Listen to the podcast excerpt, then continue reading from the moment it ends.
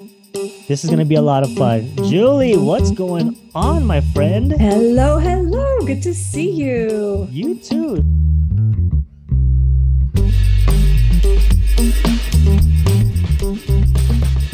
Look, look, everybody. I'm holding the profit first for therapist. Okay, this is congratulations. This is just you. amazing. Thank you so much. Accomplishment.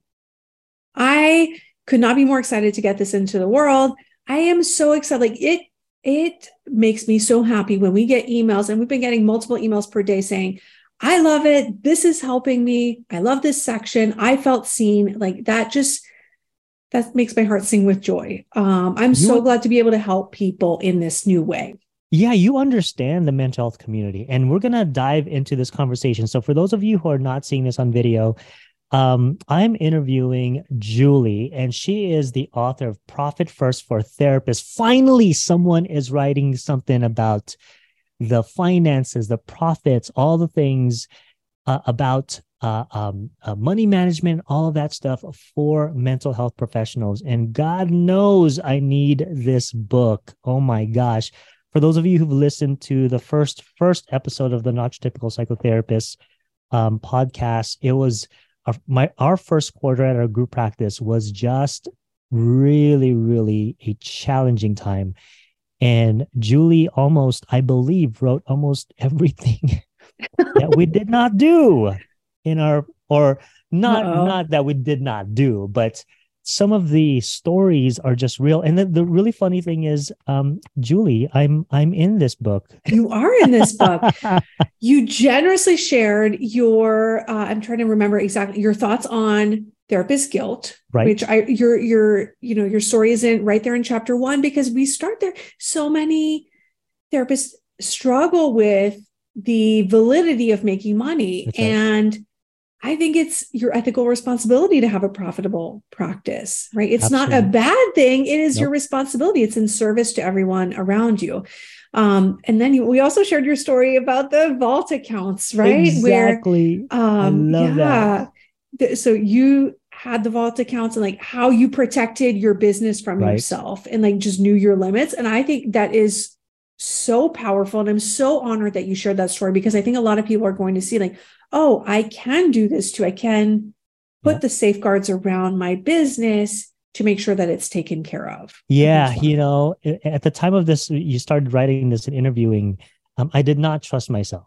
right Mhm. i did not trust myself with money because you know i have i'm still going through some generational issues with holding money and withholding money and all those things and it's a generational thing for me it's just an internal thing and uh, i'm i'm so happy that you put that in there because it was just part of my story you know this is great Yeah, well, and a lot of people actually have mentioned the Vegas and Shoes bank account, right? Like that's that's a story in there. So, like, if, if you haven't read the book yet, you should you should you should do that. But Ernesto has a specific bank account for Vegas and Shoes, and well, now That's you right. have a home in Vegas. But but and when, at the time we were interviewing for this, this was was for traveling to Vegas, right? That's Going right. to Vegas and buying shoes. So this was something that was kind of your Achilles heel, if I remember correctly, where it was like that's an area where you had a hard time like not overspending so you just gave it its own account and that takes away its power so you know if there's money in that account go buy buy more shoes Yep.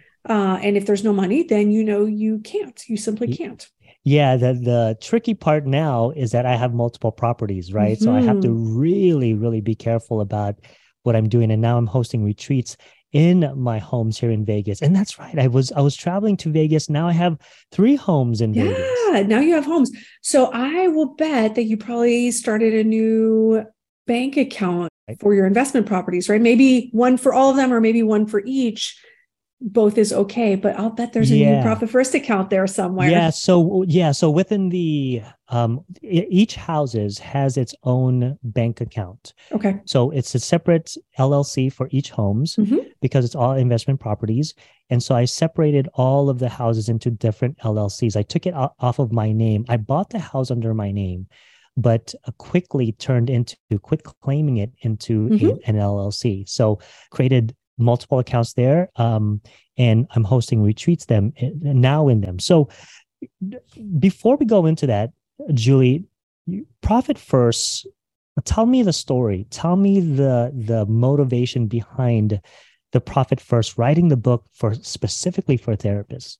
Profit First, first of all, changed my life. Um, my money story was that entrepreneurship is uh, risky, it is unstable. And so I always thought like that is that's what I've seen because my my mom was a serial entrepreneur. She loved starting a business, but it was always an up down up down uh, of business going well, and now business is failing, and now there's a new business and there's something else. Uh, and so on the other side, I would see my father who had worked for the same company for 20 years. And okay, that is stability. So I always had in my mind working for someone else is stable, being an entrepreneur is not. So profit first is how I actually started my own business years before I was implementing with my with my clients.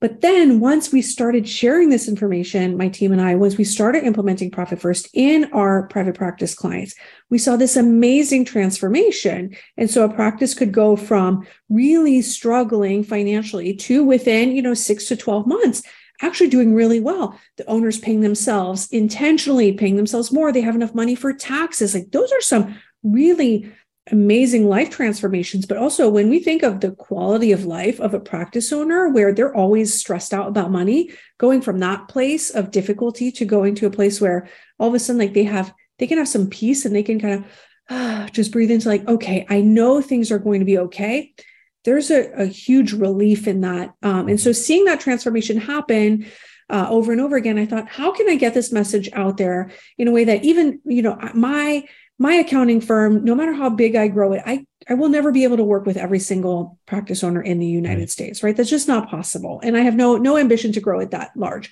But I wanted to get this message out. And for me, the book was an accessible way to do that. So mm. you can pick it up. You can even get it at your library, right? Request it from your library, pick it up on Amazon. It's in the 20 something dollar range on Audible, on Kindle. Like that's, you know, where else can you, for $20, get that much value into the financial systems of your business? There's not a whole lot of places. No. Um, and so that was my goal to like make it accessible to anyone who is starting a practice, thinking about starting a practice, in group practice, like whatever, wherever they were, I wanted to be able to reach them um, and provide some guidance.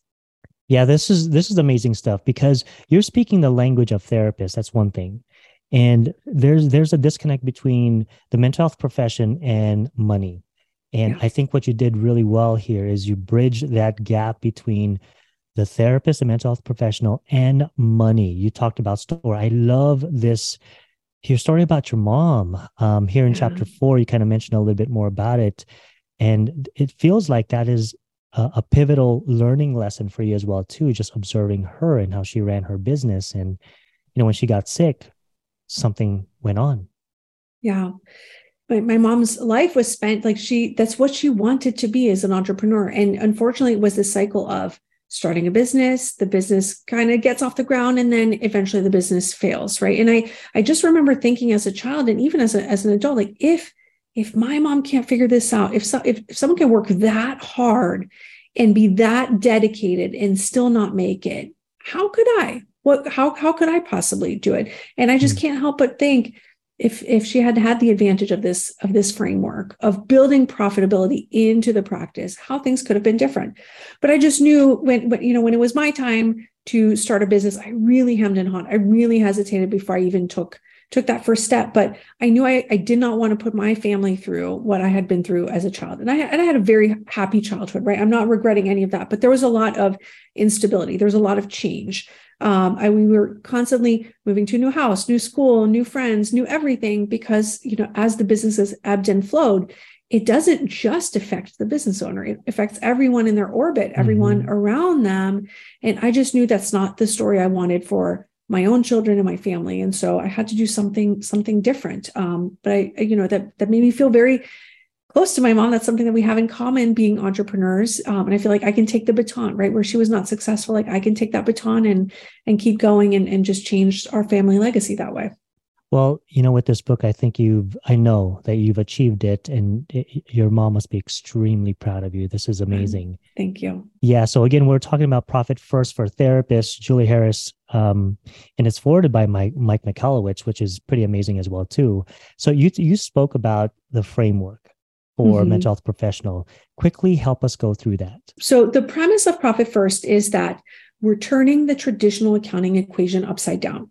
So if you've ever looked at a profit and loss, and I know Ernesto, you have, I hope most of your listeners who are business owners have as well. Mm-hmm.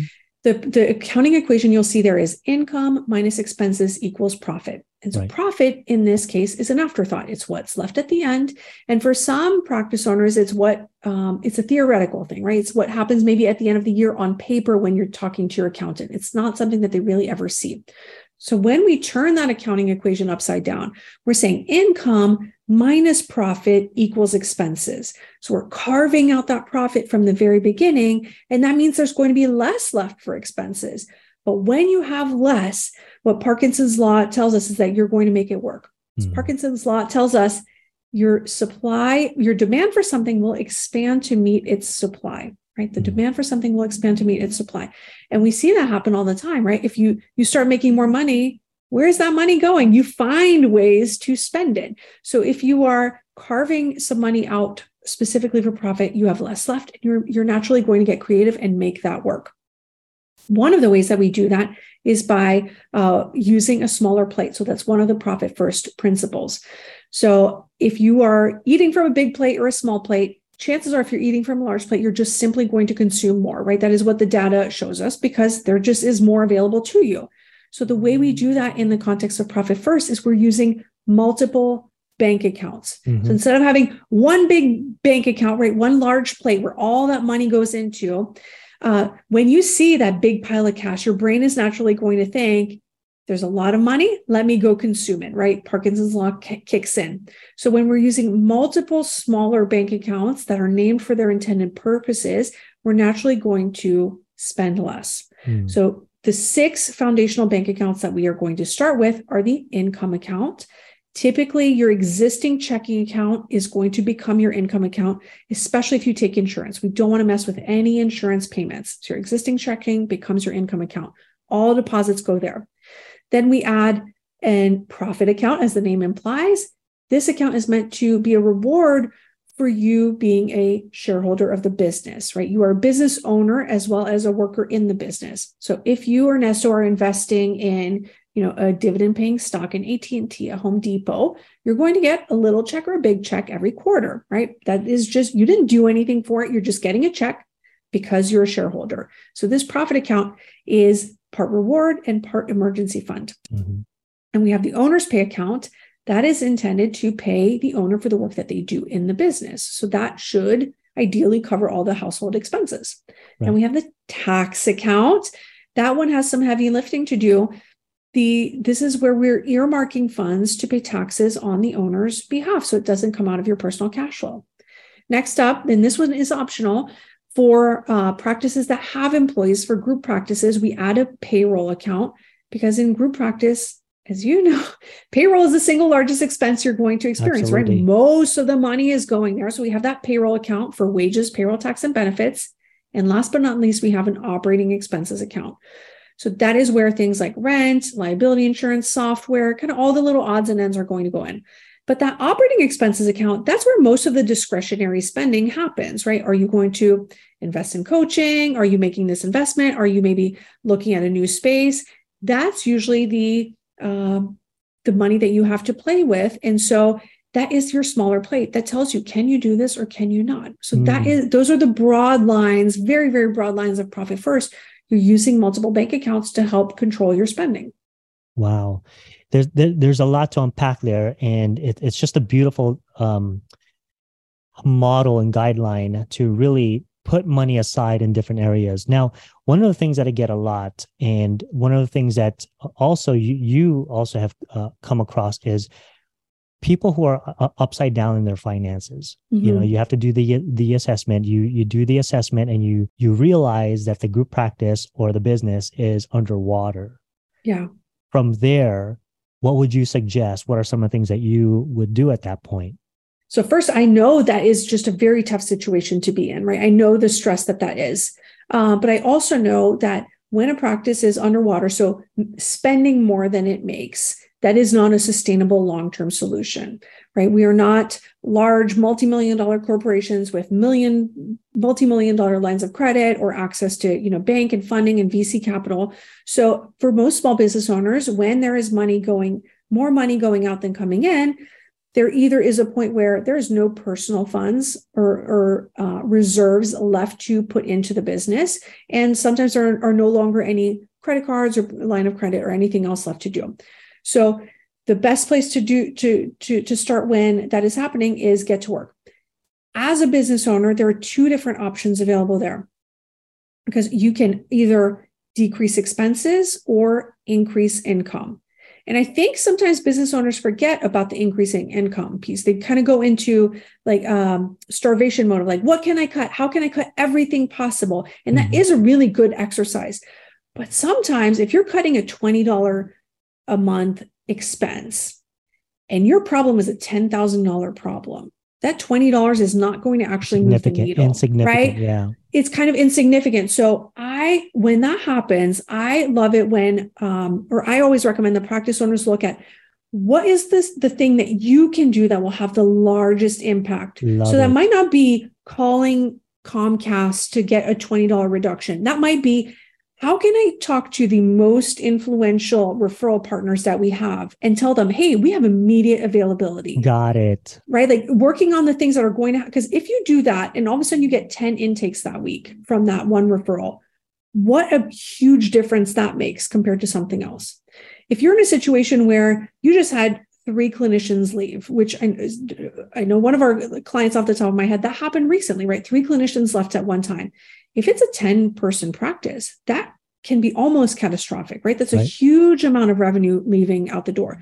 So maybe in that case, your best effort is how can we focus our efforts on recruiting and getting someone new into the practice as soon as possible so that we can replace that income right so a lot of times for that business owner the revenue generating is the most important and then you can still have an admin or someone on your team work on maybe how can we um, reduce expenses but for the owner that revenue generation is often really important. That is amazing. I actually love that suggestion and it's actually really validating because you know that's the automatic piece right? What can i eliminate yeah. because of out of fear? But you can also think about it from a perspective of how can within these past few weeks increase generation of revenue? So you don't have to you, you can you can cut uh, expenses like you said but that doesn't have to be the only choice that you can make. You can actually increase. So do more marketing, reach out to your referral sources. Um, and I just actually did that today where I wanted to increase a little bit more because there's so many things going on in 2024 that I want to accomplish. Instead of decreasing um, my expenses or cut my expenses somewhere, what I did was I did more marketing, making sure that people understand the retreats that I'm doing, the summits I'm doing, all of those things. So that is a pretty awesome way to look at it. And lo and behold, two people bought um, a, a, ticket to Santorini uh, yesterday and today. So, and for those of you uh, as well um, who are listening, uh, Julie Herres is actually one of my speakers for. Yes, I can't wait. I cannot wait. Greece. Yeah. We're going to Greece next year. I love that. I love that framework where they increase amount, and that's a strategy that is that that works in this day and age, right? Um, so, D- Julie, from from your perspective, this financial framework uh, it leads to somewhere. It, it, you wrote it for, from a perspective of not just educating the mental health professional about all of this stuff, but there's it seems like there's a deeper meaning there's a higher meaning to why you wrote this book and you mentioned financial freedom can you speak yes. a little bit more about that yes well and so i believe every practice deserves to be profitable. I believe every practice owner deserves financial freedom. And that might mean something different to everyone, right? It might be for some practice owners, that means I want to be able to go on a trip every single year with my family and not have to worry about the cost. For others, that just means I want to be able to put my kids in this special private school. Other times, I want to be able to buy something and swipe my credit card and not have to worry if it's going to um, that i'm going to be able to pay my credit card in full right? So everyone has their own definition of what is important to you.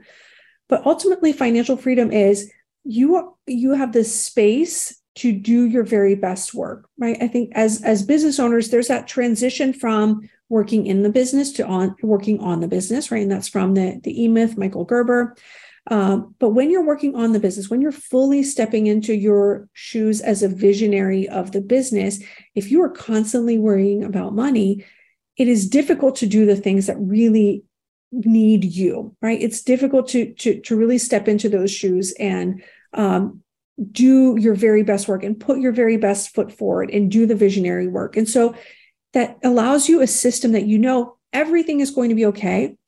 Things will break in the business, right? Because I think that's just a certainty. In business, right. things will break. The bigger the group, the more things will break. That's just a certainty. It's not a when, it's a or it's not an if, it's a when.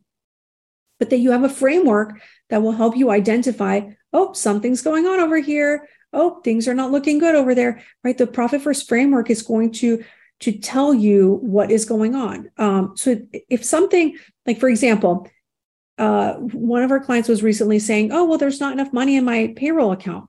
Um, you have to change the allocation. That means the pay- profit first is broken." And our answer was, actually, that means something is going. There's a problem in, with with payroll. So we need to look at what's going on. Not just change the allocation, change the dollar amount that's going there. We need to figure out what the bank account is telling you right now, and then we can make an informed decision on if it makes sense to change things.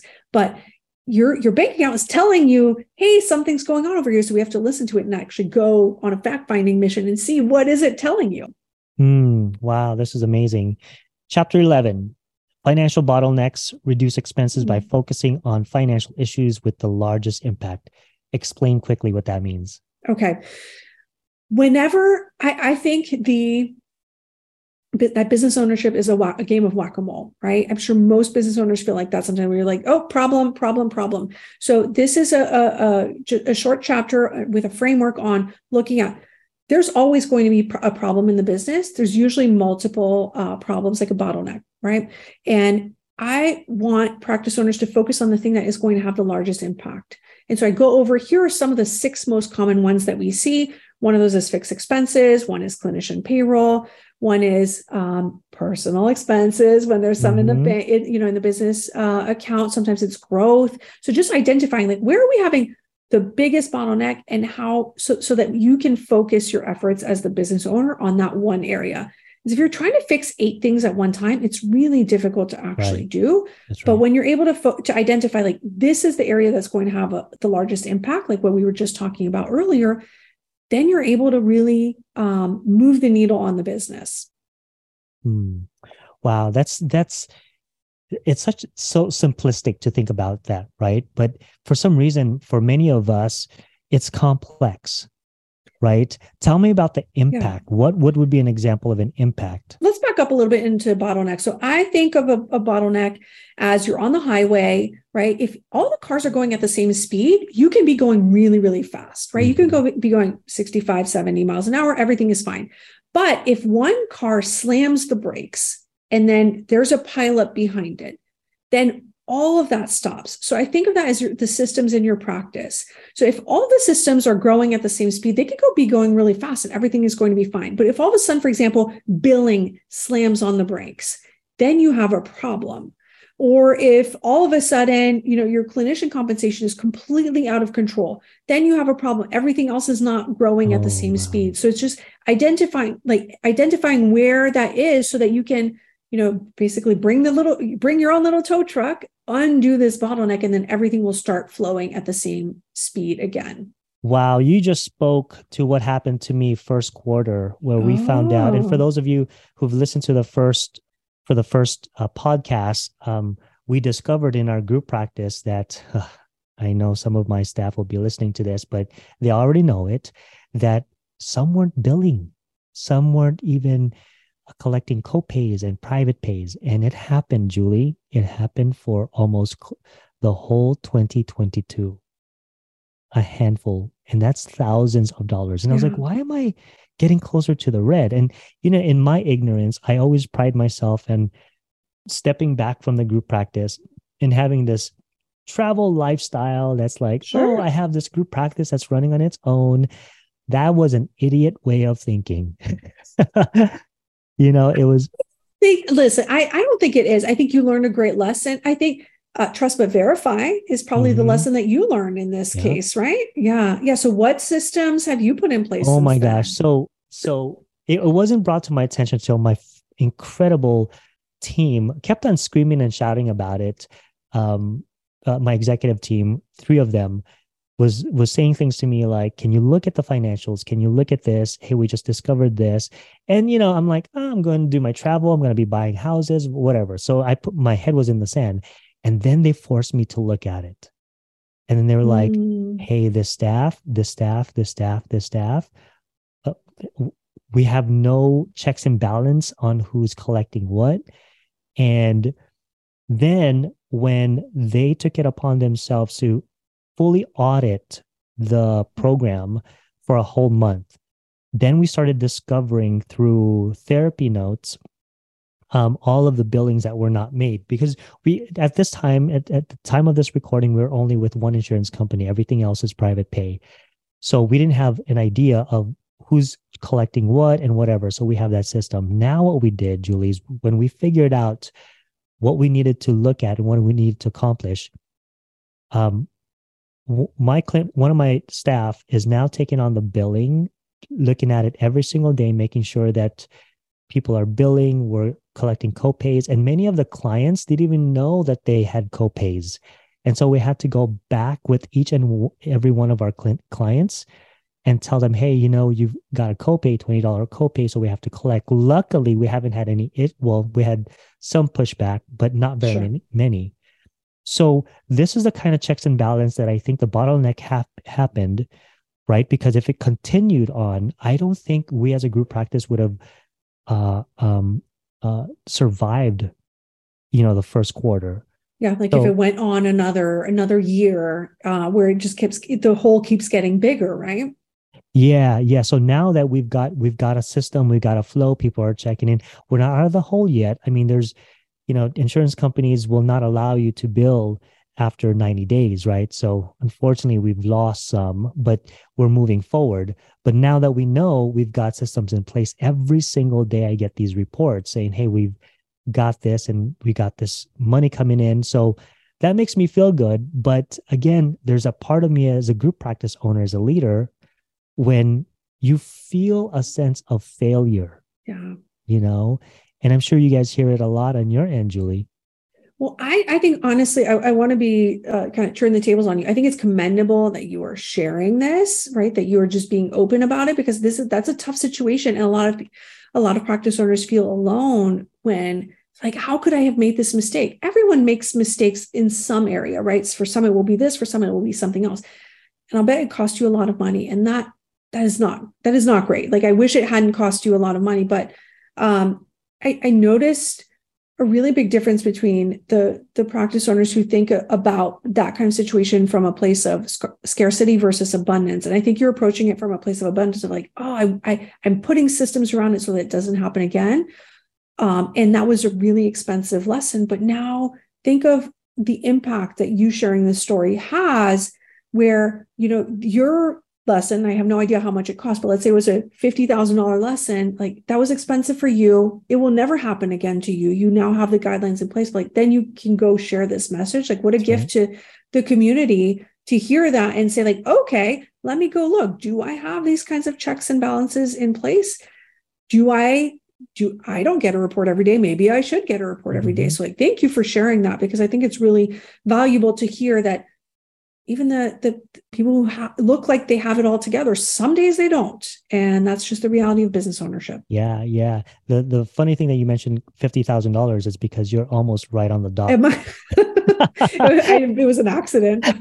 Right right. Yeah you know and and that's that's true for me. Everything that you said is, is very true for me. That's why i talked about it in the first podcast just because i felt like a failure. I felt I, I felt like, wow, Ernesto, you you have been you are so arrogant to think that you can trust people. Now, uh, just as I say that, I had compassion for those who weren't billing. I you know, in my practice, they're still with me, um, and I, I warned. I told my executive team, go easy on them, even though my executive team was like, no, we got to do this. But for me, because I was never a good employee, you know, I was I worked at community mental health. I hate notes. I I hate I I was always the one that had that email or that phone call saying, "Hey, you need to turn on. You need okay. to complete you your notes. turn in your notes."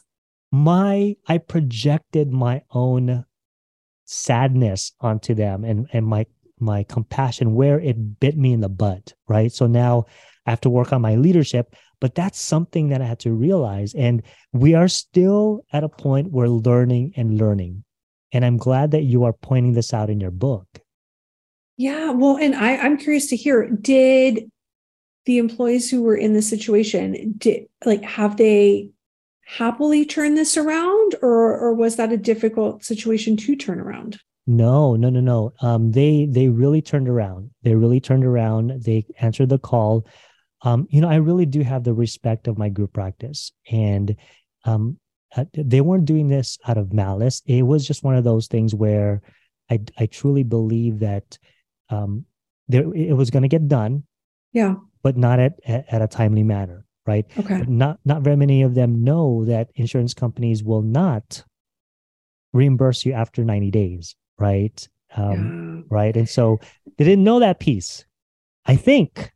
So well, and also clients don't really like it when you bill them 90 days later, right? Nope. There's there's that there's that part too. If you're billing eight sessions 90 days later, like, oh, that's a big chunk of money. Exactly. Sometimes they don't like it that too. Yeah. Exactly. Well, I thank you for sharing your story. I'm glad that things are back on in the right direction, but I'd be willing to bet that your profit first accounts had a little sounded a little alarm bell there, and that hopefully that helped you. One that was one of the pieces that helped you identify this this problem. I can tell you now, I know, I know yeah. what to do. I know where I need some improvement in my leadership, in my group practice ownership.